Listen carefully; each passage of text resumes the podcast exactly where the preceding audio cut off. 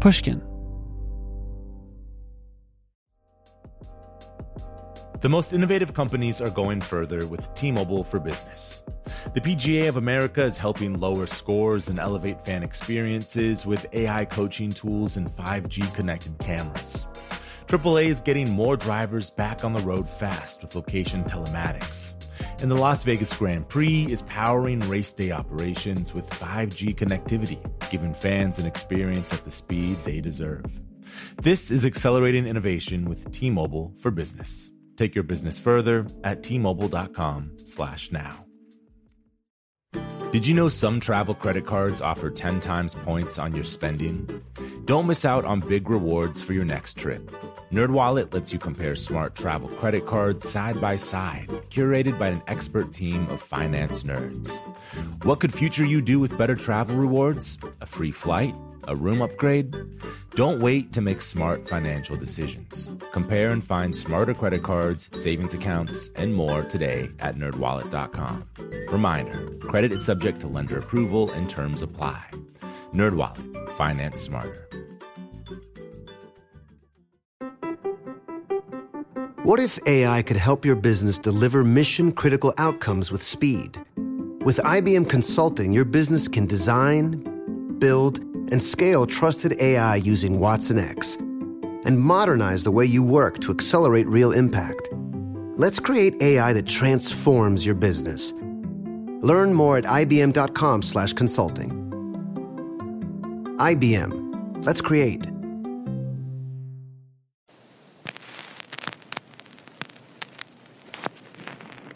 but I also just love the immersion in a character or an atmosphere. I love that on its own, even without the audience aspect or the attention aspect. I, I like the world of it. I love, like, I mean, like when I would come home and reenact those movies, I didn't need anybody else to watch me or do it with me. Like, I, I would dress up as a ninja and just play in my room by myself, being in, in that world in my head. That was Mary Holland. I'm Sam Fragoso, and this is Talk Easy. Welcome to the show.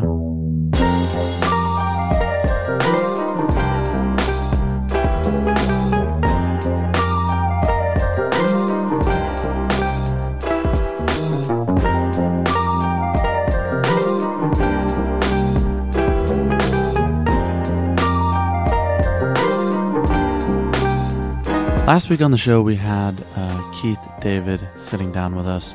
He has over 300 credits in film and television. I bring him up today because the great joy of doing this show is that we can have on someone like Keith David who has done every kind of film and every kind of show and every kind of project for over 35, 40 years. And then just seven days later, we can have someone on like Mary Holland. Mary is one of the funniest people, I believe. Known primarily as uh, an improviser, she performs regularly at the UCB Theater here in Los Angeles.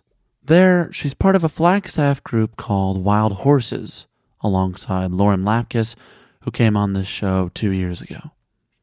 She's also guest starred on a number of television shows that you have consumed in the past few years Comedy Bang Bang, Silicon Valley, Parks and Recreation, The Mindy Project, It's Always Sunny in Philadelphia, New Girl, Brooklyn Nine-Nine, Veep, Happy Together, Fresh Off the Boat. Somehow there are still a handful I've left out. And yet, despite the fact that she's appeared in all of these shows and that she's starting to appear in more movies, including one called Greener Grass, I contend the best of Mary Holland, whatever that looks like, has yet to happen. And I think the most exciting part is that it's definitely going to happen. She has this kind of singular perspective in her comedy. I see it as wonderfully eccentric, specific to her upbringing in Galax, Virginia, and then her time going to college in Chicago. She's at once Midwestern and then very California. She's clever but never cloying. I I I'm constantly impressed by um, her point of view. It's one that I haven't seen in contemporary comedy, which kind of brings me back to Keith David. I love having people on who have lived an entire life and have done everything they've always wanted to do in um, art. And then I love having someone like Marion who is just finding her footing and doing really well right now, but um, has so much more in front of her. So we talk a lot about improvised comedy and finding your footing in a scene, going to college at Northern Illinois, working at Medieval Times, and then um, after we make a few Green Book jokes, it gets real. So, without further ado, here is Mary Holland.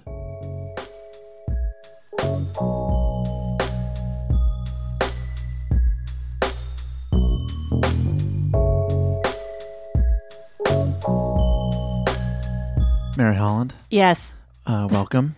Thank you. you look like you were surprised that I said your name and that you're well, in my I house. so rare like my full name. It feels so like like I'm I'm here, present. You Mm-hmm. yeah, know. it feels like school. Yeah, it feels like I'm being called to attention. It's weird. I actually feel like that's more natural to say your full name than just just mine specifically. I like no. You like my full name. I like Mary Holland. Oh, thank you. It has a good flow to it. Oh, I like hearing that. Um, Thank you. There's one very specific reason you're here. Oh my god. It's an odd way to start a sentence. Um, okay, so I saw your show that Janixa was on. yes. and you made a joke in here where you come to the front of the stage and you talk to the audience but then it like it it toggled back and forth between third person and engaging with audience and then you made a, an Ingmar Bergman joke Oh my god. All of this.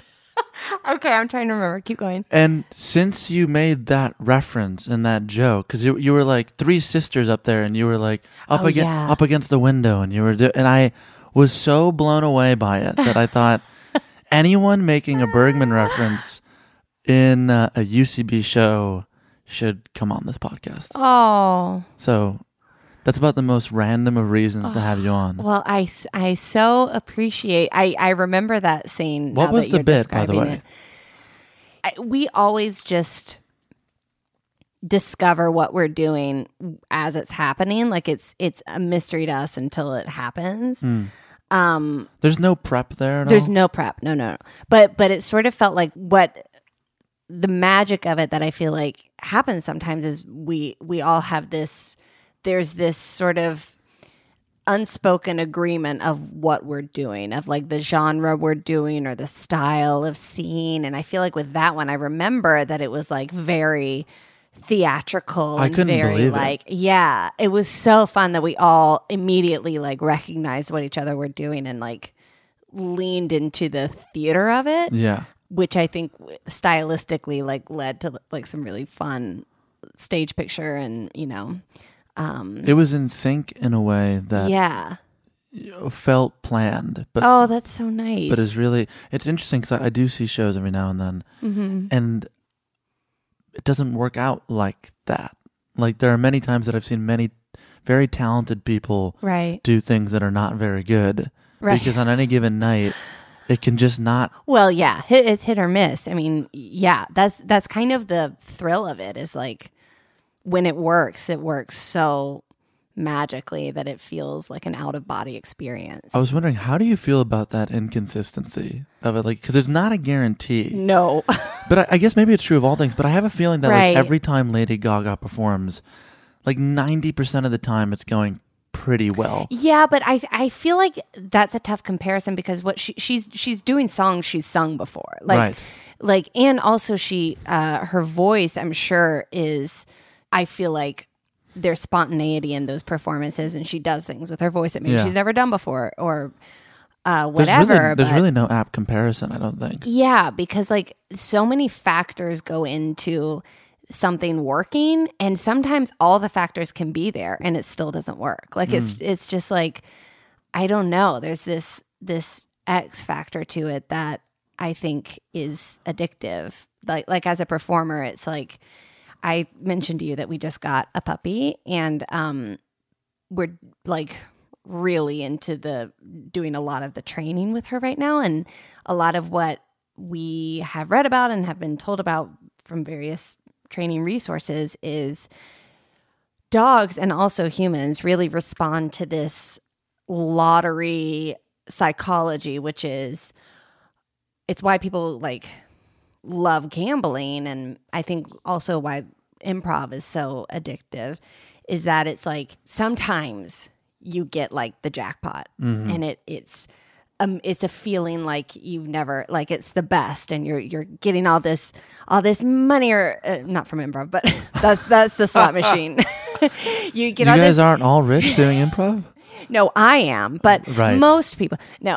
um, or you you get this reward, and you're like, oh my god, this abundance of reward, Mm-hmm. and then you play that machine again, or you do that improv another improv show, and nothing. Mm-hmm. You lose money, or you you sort of are like, oh, I did You, really like, bad. You flat, yeah. But then you're like, but next time I could I could get that feeling again. I could like do that, have that magic again. And even when it with improv when it doesn't go well, it's still it's still fun. Like you're still working this muscle and it's creative and it's you know, you're you're putting yourself out there in a way that is just satisfying, is fulfilling to do that, even when it doesn't go well. Do you know when it's not working? Yeah. Yep. Like, how apparent is it? Oh, it's it's uh very apparent. And it's not just the audience not laughing. I mean, for sure that's the best indicator. But but it's like and it will it will put you in a slump as an improviser that you like I feel like I freeze up in my head and I can't think of anything. I can't like I'm not fully engaged in in the moment, which is mm. when it feels the best. When I'm just like there with the, my scene partner, the team, and Completely immersed. yes, completely immersed and having fun and not in my own way.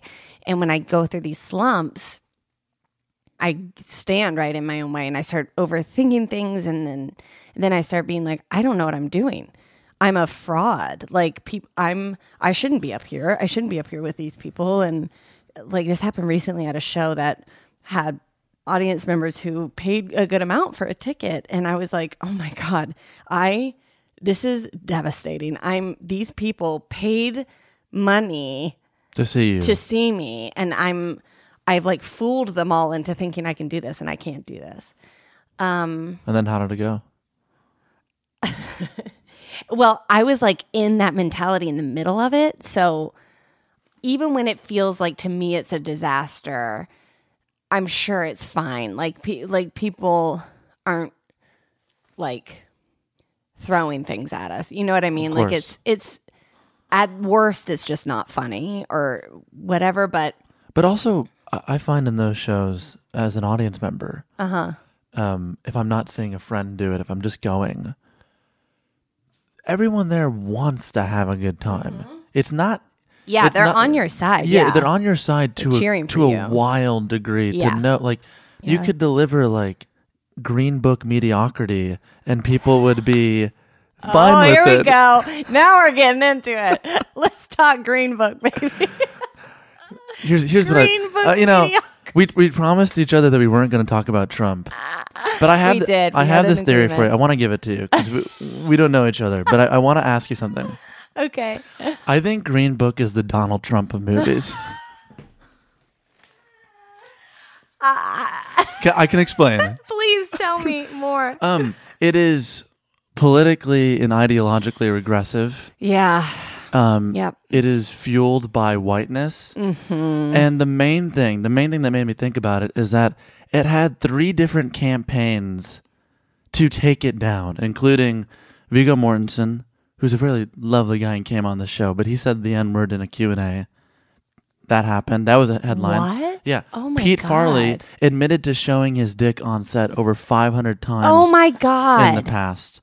And the most important thing is that they did not talk to Don Shirley's family. Right, right. I did hear about You that. heard about That's that one? fucked up. So, yeah. so that's there's Yep. Mm-hmm. three narratives. To me, this is a Trumpian kind of movie Mm-hmm. that could not be taken down, and the only thing that can't be taken down is true whiteness. Yeah, no, I agree. I, I definitely the I did not know the Viggo Mortensen thing or the Pete Farrelly thing, but um that's very disturbing. But I did know that. I, I rem- remember reading that about Don Shirley's family, and I also like watched that movie and was like, Ugh, How? how? And this is so. ah, it's just so clearly it's safe. It's so safe. It's so like middle. So just. It's from a specific angle, like you said, like this white narrative, and it's. It feels very, very dated. It feels like, how is this And we celebrated it. And you know what? But it was the best picture of the year. And but it, and it was the be- and it was the best film. And we, and And we, it was- we must remember that that and Bohemian Rhapsody. Oh gosh. Oh boy. Um Let's not even get into this. and look, That we one, could go on and on. That one is really. I almost never talk about movies on this. I don't know why I'm bringing this up with you, but that movie is truly stupid. I I haven't seen that. Movie. Okay, well, no, I didn't see that. Movie. Watch it and get back. But to I it. will. I will. I'll. I'll. And then I'll come back on and we could talk about it. But something that's not stupid is your comedy. Mm, oh. That's a segue. Okay. Thank you very much. Um. Oh, but I was going to ask you. Is Yes. we got there from people being on sort of your side going into the shows, hmm which is true of Right. which is rarely true of movies, but it seems to be true of improv. I want to know when it's not going well, and you know it's not going well. Mm-hmm. Are you and Lauren communicating that to each other? Like, can that be told between the four of you? In the middle of the show. Yeah, can you see it like in your eyes? Like, oh fuck, that's not working. our mo as a team and as improvisers is is just make it work like be in it make it work and so i do feel like there have been some improv sets we've done that have been tougher than others. And when they are tough or it feels like it's not going well or like for whatever reason this scene feels really complicated or just like like for example like a thing i was doing a lot that i really trying to be better about is part of what we do is we weave in details from the interview with mm-hmm. our guest, like with Janexa, and we weave those details into the improv scene. And when that happens organically, it's so satisfying. Everybody's having a good time. But I found myself like shoehorning in these details mm-hmm. in a way that that got a fast laugh, but ended up taking away from the reality of the scene or like this Right. this world we were building. Um, Because callbacks generally do well. yeah, callback. Look, everyone loves a callback. Okay. What is that expression? the way you're like, listen, Listen, You're you can quote me on this. okay, Everyone loves a callback. Um, is that what you want on your gravestone? yeah, that's what I want on my gravestone. Here lies Mary Holland. Everyone loves a callback. It's true though. It really is true. People really do true. love callbacks. No, they do. It's very satisfying to our brains. Like humans, like we love patterns, and it's really interesting to think of comedy in those philosophical ways, where it is like, oh, it's it's setting up a pattern and then breaking the pattern. But you almost are suggesting that it's too easy. not callbacks in general as being too easy. I think callbacks, when done like with a certain amount of, of um, Deliberation. yeah, deliberation. Yeah, that's the word I'm looking for. And and sparingly and like selectively, uh, callbacks can be the perfect button. They're so satisfying. They're amazing. But when you just what what I was doing in the shows and uh, like it was just like oh, here's like I'm just gonna throw in this fun detail that apropos of nothing happening in the scene. Like when if we're like in the scene and we're talking about hair dryers. Go on. I know you're riveted now. Um, and we're talking about hair dryers, and I remember this part in the interview where we talked about like, oh my gosh, the the there was a time when I was blow drying my hair and I got electrocuted, and then I somehow weave in the detail of like. I either get electrocuted or I bring up electrocution. That's very satisfying because it's it happened organically and it happened it was earned versus like a callback that's just like slap this on it, you know, Right. which is what I was doing and it, it, that does get it's a way to get a laugh, but it doesn't stick. Mm-hmm. It's like it doesn't stick to the scene It's not and long doesn't lasting. help it grow. Mm-hmm. Yeah. I yeah. get it. Exactly. But I do think that th- when a scene is going well or not well, it's all hands on deck, no matter what. But afterwards, for sure, there's an acknowledgement of like, Yeah. oh, that felt tough, or that that was hard, or like What are, was. yeah, what are those post game breakdowns like? It varies from team to team. there's some groups I play with where we we don't really talk about it. We we just kind of like the the show is the show and you move on. It existed and you know, Because people don't want to talk about it? I don't know if it's that or if it's the it's the kind of thing where once you've been playing long enough, you just like you know what didn't work, and it, it's not like I feel like when you're first getting your feet wet and doing shows and like trying to really get better at this thing, you're you're definitely more down to like look at a show and be like, okay, what why didn't that work? And what I'm trying to understand, I'm trying to learn versus like once you've been playing for a while and you you you know what didn't go and you don't really need to like talk about it or some people don't want to yeah i feel like with wild horses we will there's no shying away from like saying that that was tough or that that felt hard for some reason or that that felt not grounded or what like mm-hmm. we do talk about it. I wouldn't say we like go through and analyze the whole scene but we we do talk about our how we felt about it. How long has that group been around for? we formed in 2013 i think so almost six years. Five, six years now. yeah.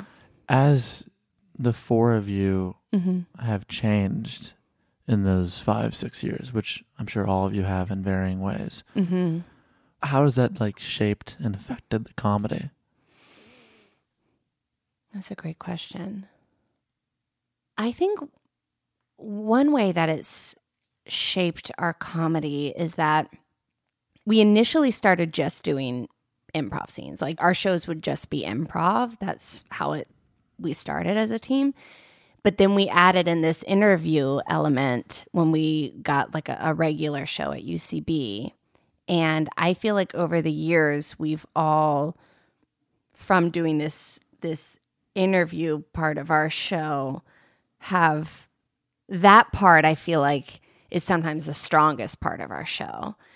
And initially in 2013 I would have said, "Oh, the improv is going to be much stronger. Like the interview is to help give us some ideas to play with." Mm-hmm. But now it feels like it shifted in we have a rapport with each other as friends off stage as friends on stage as friends with the audience as like like there's a real rapport that's been built up over Yeah. the years where i feel like the the interview has now become the driving force of the show and like the improv is now like the cherry on top of the sundae Why do you think that changed? I feel like I don't, it was such a gradual thing, but I guess I can speak to it from my perspective, which is like I'm not someone who's super confident about my point of view. um, like I feel very Is that true? yeah, I I question myself a lot and I'm not great at decision making for that reason. Like I'll I will very much go into a store or like listen to music or see a movie Green Book excluded and be like do I like it? I what does it feel like when you like something? Like I I I really uh question my opinions a lot or I don't I don't fully trust them. And uh, so, what I found with Wild Horses is in the interview, we share so much about ourselves and we share so much with the guests that I've I've really gained an awareness of oh people do like to hear what I think about a thing and me chiming in about this is funny and good. so I feel like in there's almost like a confidence I have in those interviews and in the improv afterwards sometimes that that I don't have normally in my life. Like it's it's kind of like life. a yeah, it's kind of like a um super me, you Mm-hmm. know? Um It's the most confident version of you. yeah, exactly. So that that's how it's changed for me is that I've it's really made me into a yeah, a stronger version of myself. Is it about indecisiveness or some sort of like insecurity? I think a gorgeous mixture of both. Um A really beautiful, attractive, really version. beautiful. Yeah. um Totally makes sense that you're going to make a joke in that one. mhm. I am insecure, but and I am indecisive. I'm uh, I'm also insecure about how indecisive I am. Like I I wish like I see like someone like Stephanie. It, it, honestly, all three of those women, Erin, Lauren, and Stephanie, are so they're all so smart and so funny and so have such clear points of view. And I love hearing their points of view so much. And I really feel like, oh, I wish I had that point of view. Like I get jealous of their clear points of view and I mm-hmm. wish I had one too. But what I bring to the table is, you know, vagueness or like a, a sort of, I don't know. You really believe that? Yeah.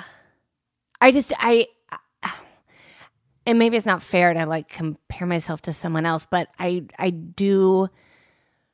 I just I'm I'm really in awe of them. I admire them so much and I I feel like lucky that I get to be up there with them because I don't see myself as having the same clarity of perspective as they have. Did you feel that that you were indecisive or vaguely insecure, Mm-hmm. like in college in Northern Illinois? Nice. You looked up what college I went to. Very I nice. think you went to another school too. I did. I don't remember the name of that one. Well, what am I doing here? I don't know. Hanging out with Delitzia? Yes. Um I yeah, I I've I've carried it with me most of my life.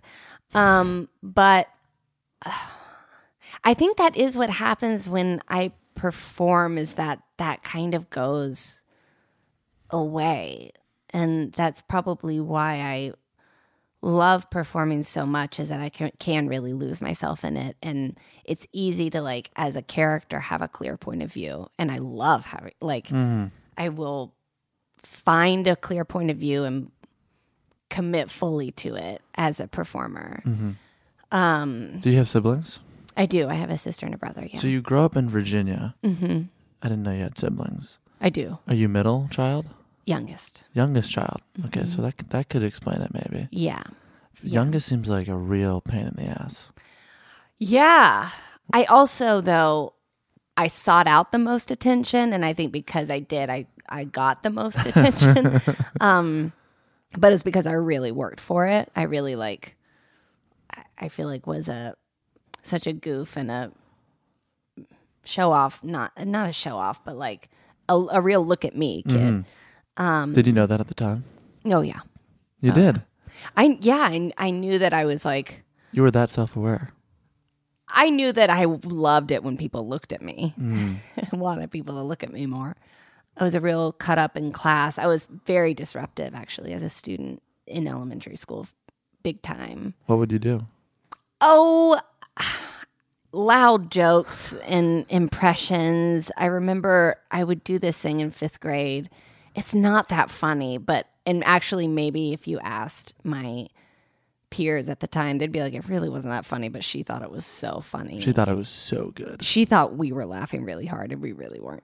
Um, I would stand up and I would just out of nowhere just say, um, Captain John Smith. and I'd do it in a, and it would come out of nowhere. Like I feel like we covered him in a, some his lesson on history. And then I would just keep doing that throughout the school year. You would just stand up. I would just stand up and put my hands on my hips and just say Captain John Smith in a very funny voice and what I thought was a very funny voice. And my teachers would get super annoyed. I remember there was another time in fifth grade where I asked the teacher, I was like, this is going to be so funny. We were talking about health and wellness, Yeah. you know? Especially the latter. yeah, especially the latter as a 10 year old. And I raised my hand. I was like, oh, this is going to kill. And I said, where do boogers come from? and I like looked around and people like were kind of chuckling, but I, I lived for that. Like, You thought it was really going to land. yeah. And I, those moments where everyone was looking at me and reacting to something I said, I loved. You like that. I like that. But the joke didn't work. No, and uh, you know, I'm not sure that most of my jokes do, but but that's not the point. The point is I get someone's attention. I hold it That's even not for a point. moment. Right. Just for one second. For one second, that's all I need. Um, here's a story I'll share. Fifth grade. Oh, great. Um, this is really. I want to preface it by saying I'm not proud of this. um, fifth grade social studies. Mrs. Rice. Mrs. Rice has to be about 75. Mm. Too old for fifth graders. Mm-hmm. And she would teach using that chalkboard, and she would, for extended periods of time, write on the chalkboard. You don't like this already. Now, so we would, when she turned around and was like teaching social studies, I don't even know what the hell we were learning, American history, Uh huh. we would move collectively all 30 desks really close to her. so that when she turned around, we were all right there. Ah, now that's a good joke. It really was. And she always was like, What's going on? I don't understand. I would And laugh so hard. We were dying laughing. But she was an old lady. Yeah. And so she turned back around and ran on the chalkboard, and we'd all move so far back to where the distance, like half of the room, there was just between the teacher and all of us. And there was always like two kids who were like, I'm really good. And so they wouldn't move their desks and they would stay there. But the rest of us would die laughing. that is such a good joke. It's also harmless. But also, but I, I, I don't. I was thinking about for you. Did you have a moment when you're that age, or even even in high school, where you thought, "Oh, not only do I like making my classmates laugh, which I always did, mm-hmm. but I never had a moment where I thought, oh, I really want to do comedy." Like I, I thought, oh, I'd like to be mm. funny for the rest of my life. I hope that can happen. Yeah. But I never thought, oh, I wanted to like do comedy. Yeah, I don't know that that was a clear thought in my head either. I knew I wanted to be an actor. I knew I wanted to be in movies. You did. Oh, I dreamed dreamed about it. How did you know that? I just knew. I don't know. It was like I feel like it was just always in my bones, I guess. I would my sister would get so annoyed with me because I had this very irritating habit of whenever we would go and see a movie, we'd come back home and then I would I would like and I didn't need anyone to play it with me. I would just play it on my own, but I would then Reenact. reenact it. Yeah. And I loved getting totally immersed in other worlds. Hmm. I loved movie soundtracks. Like as as I became a teenager, I was obsessed with movie soundtracks, like scores, movie scores, film scores, and listened to them all the time and would just fantasize about like being in whatever that not even necessarily that specific film, but but a world that that music fits. Mm-hmm. If that makes sense. It does. I'm really into fantasy period. I see that. Like I, I really love that. That's my dream. Is that about escape? Maybe. I think it's also though those in those worlds, life has such uh Like a vibrancy to it? yeah, yeah. There's there's it's so cinematic and sweeping and romantic and thrilling and um And you find in comparison day to day life to be boring. yeah. Is that Uh, actually true? Definitely I feel like when I was younger and, and as I grow older life like I see the adventure in my day to day for sure. And I enjoy those, you know, fantasy films as much, but it it I feel like when I was younger I was like oh, if only my life had a purpose like Mm. in this kind of world that the you know Did you feel like you were finding purpose in college?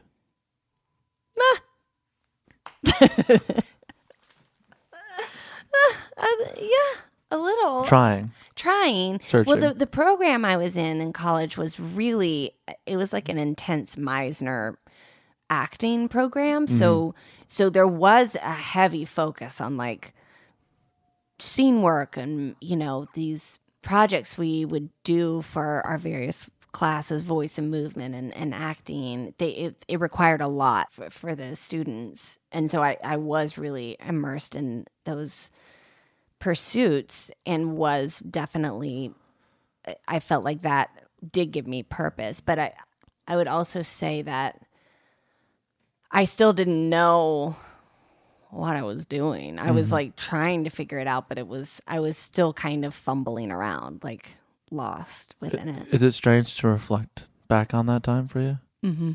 I can feel that. Yeah, it is weird. It's weird because it's it feels like a whole other life. Yeah. Like I feel like I can look back at chapters and just be like, that that was all part of the same life. It's Right. just so strange sometimes. Which chapter are you thinking about? Like the medieval times chapter? You sneaky. um, Mary, I, t- I told you this is a different kind of show. I'm not. We're not doing this whole dilly dally. this feels like a gotcha interview. This is- okay. oh, get the hell out of here! I have no interest in that. You went. You you did. Uh, you were you were an employee at the Medieval Times in I was. Schaumburg. I was. a place I went to many times. In the whole. Oh, that's amazing. I'm from Chicago. Oh my gosh. I drove I'm you might already know this, but I drove 100 miles round trip I did know to work there through the like back roads in Illinois. Mm-hmm. Like I I what I would think I was on the interstate maybe just a few miles. Like I really drove through those like state roads that kind of ran. And you did it because you loved it county. and you needed a job. Well, I think ooh, I think the job thing I mean, I was making 650 an hour. Right. That was the answer you gave previously. Yeah. So it was certainly not, I wasn't making any money. Okay. I was losing money. You were just loving it. I was just loving it. I was just loving just getting immersed in a world like that. Aside from you actually working there, what are you like in your early mid 20s? A real shithead. Mm-hmm. Uh, you lead with a joke every time when it becomes vaguely serious, which I don't mind. I, I understand the approach. But I will say, what's a shithead to you? not much consideration for other people, like very consumed with myself, but not even in a way that was super productive or creative. It was, I like, What do you mean by that?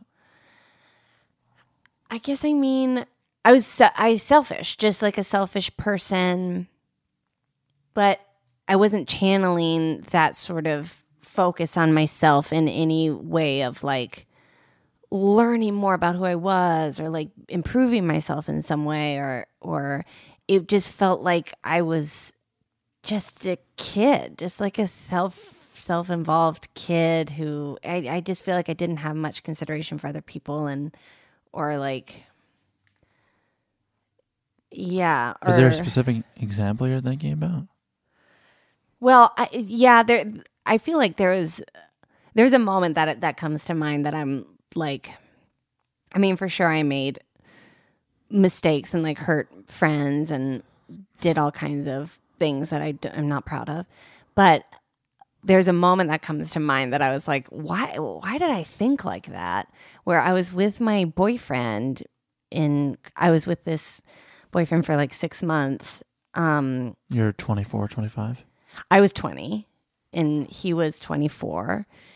He was in the master's program and I was in the bachelor's program at this school and I we were like in bed together one morning and we were talking about someone else in the program, someone who was uh, uh, younger than me in the program and he made this observation. He was like, "Yeah, she strikes me as kind of a lone wolf." And I, in my head, I was like, I want to be a lone wolf. I want people to look at me and think she's a lone wolf. And I was like, and why, why am I in this relationship? Like, I, I was so consumed with how I was perceived or how I wanted to.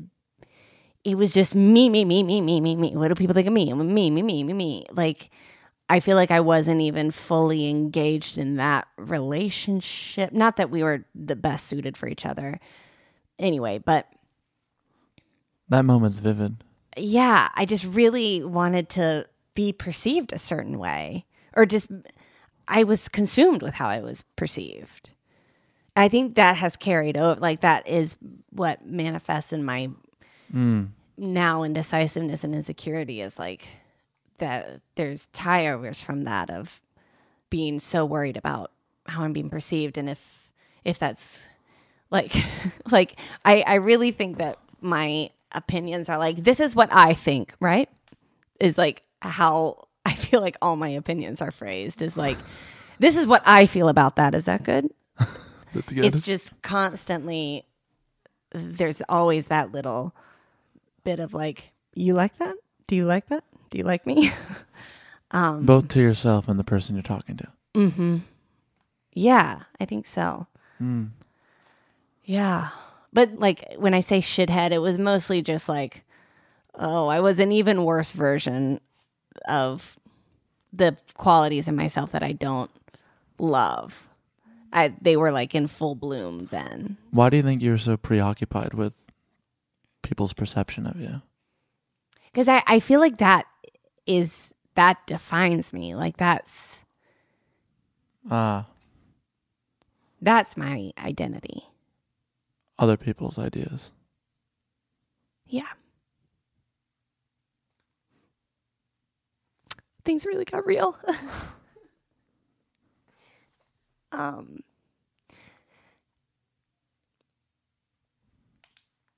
Yeah. I uh excuse me. I just I it's yeah, it's something that I think I just have to keep working on and I think like when I think about Aaron and Lauren and Stephanie, I'm like, oh, they they know who they are. And that I think is I I don't fully and uh, so I rely on other people's ideas. Mm. I'm so sorry. No, it's okay, Mary. Goodness gracious. That's totally fine. Um, but yeah, I, I yeah, I think that is what it is to me. Is like, okay, if they think I'm that, then I must be that. Like I don't really know without that. And you're grappling with that. Mm-hmm. Yeah, it's like when I first started going to therapy. This was a few years ago. One of the first things I said to the, the therapist was, "I was like, I don't know how to shop." that was the problem I was coming to her with. But I was like, it it becomes this identity crisis where I'm like, am I a crop top person?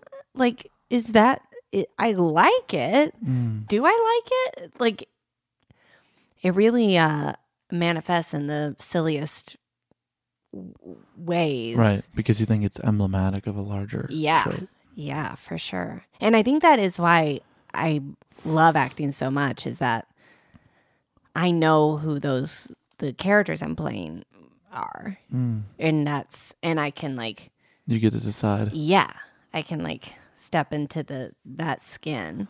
I don't mean to point something out that may be obvious, but you also get to decide your character.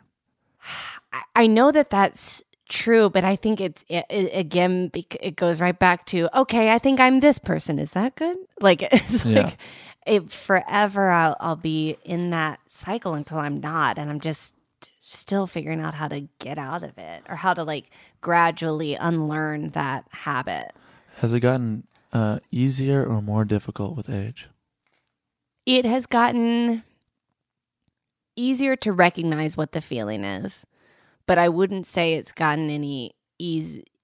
The, honestly, the only place where I feel like the most uninhibited in myself is when I'm performing. And I did recognize that with age. Like, oh, I'm somehow like when I'm on stage or I'm doing improv or I'm working on something, I'm I'm like fully playful and that's I see glimpses of who I who I am at my heart, but it's when I'm just like in the world and trying to just have life stuff that I I sort of freeze up with it and that part has gotten more because as I age I'm having more responsibilities and having to make more decisions Mm. and so being indecisive is uh, a problem. You're right. or it, it, yeah, it becomes that definitely becomes more difficult with age. How does your relationship with your parents affect this? Because I know that you are very close mm-hmm. with them. I think because my focus has been on getting other people's either attention or approval, that was like my go-to way of interacting with people for so long that that is why I feel like they hold all the power. Like other people hold the key to whatever I am. Uh I don't. It like comes from them.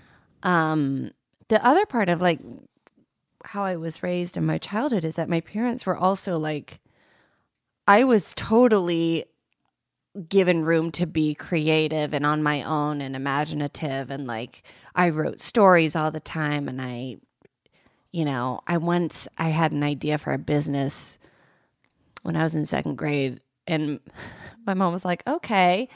I was like, "I'm going to make I'm going to open up a store in our backyard and it's I'm just going to sell drawings of the Great Wall of China." I was like, what is this going to be? this is going to be really creative and strange. and it's somehow more creative and more strange and also more dumb than I could have imagined. and we lived in the middle of nowhere. So my idea was, oh, people will come from all over and they'll come buy my drawings of the Great Wall of China. And then I tried to draw the Great Wall of China once. How did it go? Disaster. And I was like, okay, well, I'm not going to do that.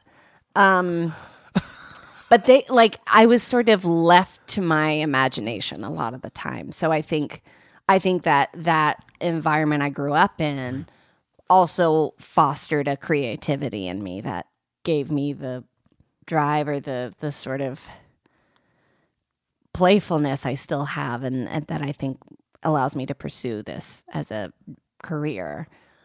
Um but I also was like constantly wanting their attention and they were very stressed out busy people with three children and um and so it wasn't like my siblings and I fought for attention. I wouldn't say that that was the case, but I I would say I battled their everyday life stresses for their attention, like their work stresses and their their marriage and their their obligations outside of family and home.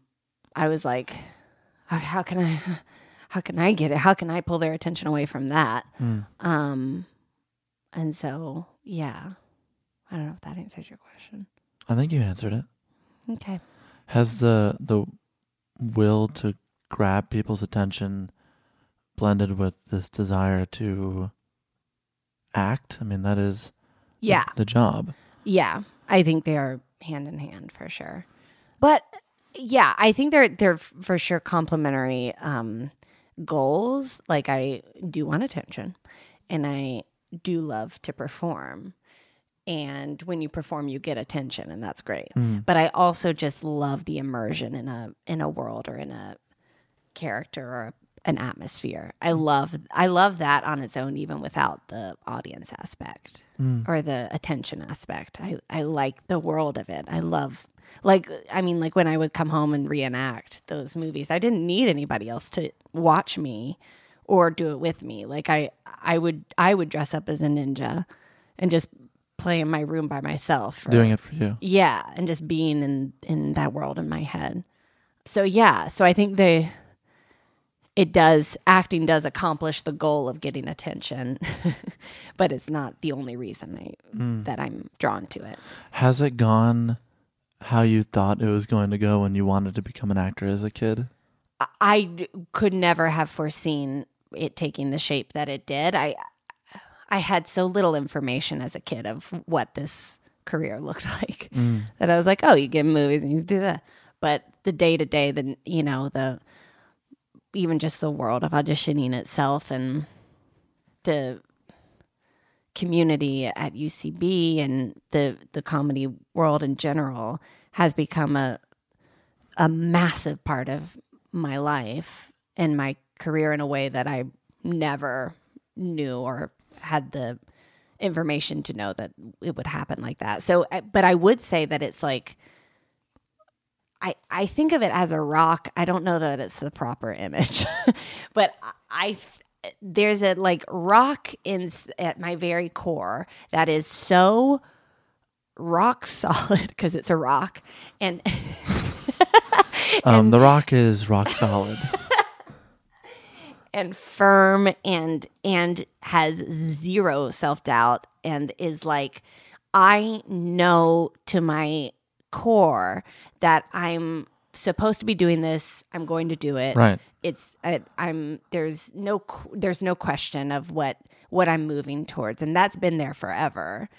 But the the way that it's taken shape and how the the the layers around that rock have changed is for sure like whoa i never imagined that it would happen the way it did or that uh i would be down the path that i am mm. and where i am in it and um yeah but but that like yeah in in not only career terms i want to mm-hmm. i want to ask we started this whole thing talking about improv having the potential to be like the lottery. Oh, right. Mm-hmm. Which I really love that image. What does the lottery look like for you as a person in the world, like move, moving forward? And I don't just mean in career terms, just as yeah, two people who've just met. I just I'm curious what that looks like for you. I feel like to me the lottery would be there's the there's the things I want in my life.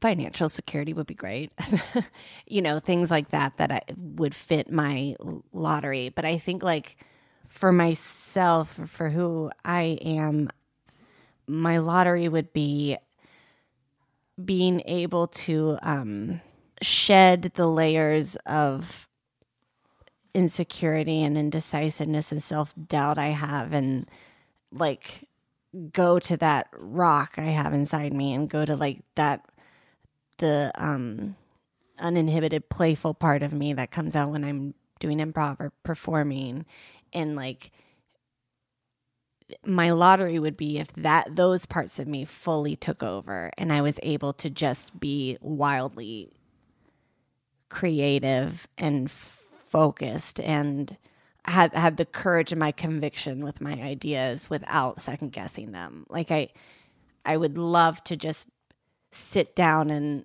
write, write, write, write, write, and just like see what comes out. And uh, yeah, I think I think it would look to me like I had just leaned fully into all of my creative aspects and and the self-doubt was no longer was I'm sure will always be there but is no longer such a major player in my head.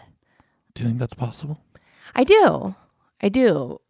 And I think it I I had to like retrain my brain. I need to go somewhere. I feel like I have to like go somewhere and just think for a week. Mm-hmm.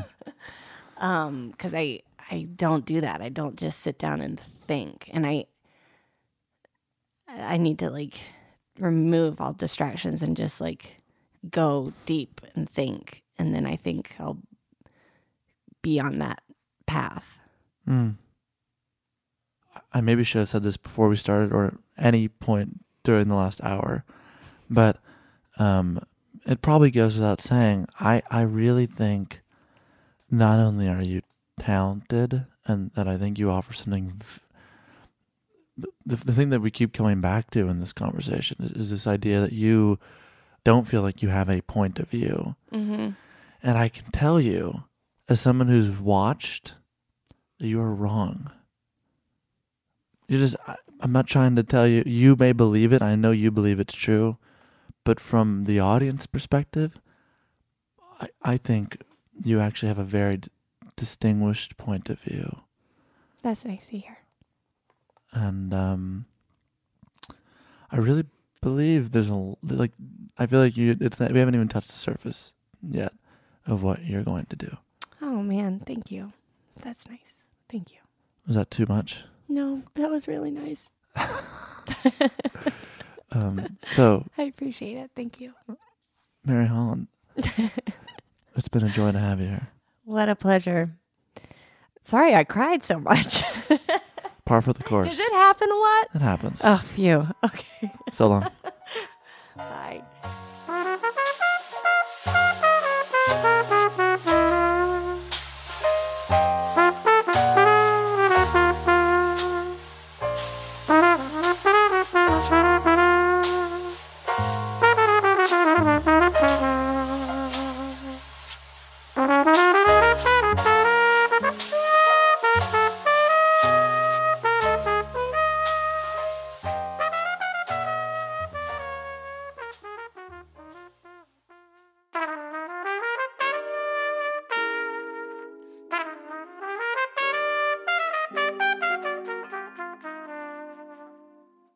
Special thanks this week to Allegra Givens and Brad Pence. Without them, this episode would not have been possible. Mary performs regularly at UCB. She's also in an upcoming film called Greener Grass, out later this year. But if you want to learn more about her, you can do so uh, on our website at www.talkeasypod.com. You can also follow her on Twitter at mholland85 and on Instagram at Mary Hollandaise. I really love that name. If you enjoyed today's episode, uh, I imagine you'll enjoy past conversations with UCB folks like Lauren Lapkus and Ben Schwartz. All of those episodes are on our website, iTunes, Spotify, SoundCloud, wherever you get your podcasts. As always, the show is executive produced by David Chen, graphics by Ian Jones, illustrations by Krishna Senoy. Our booking is done by Ian Chang. Our social media is done by Crystal Farmer. Our intern is Elliot Weintraub, and the show is produced by Dylan Peck. I'm Sam Fragoso. Thank you for listening to Talk Easy. I'll see you next week.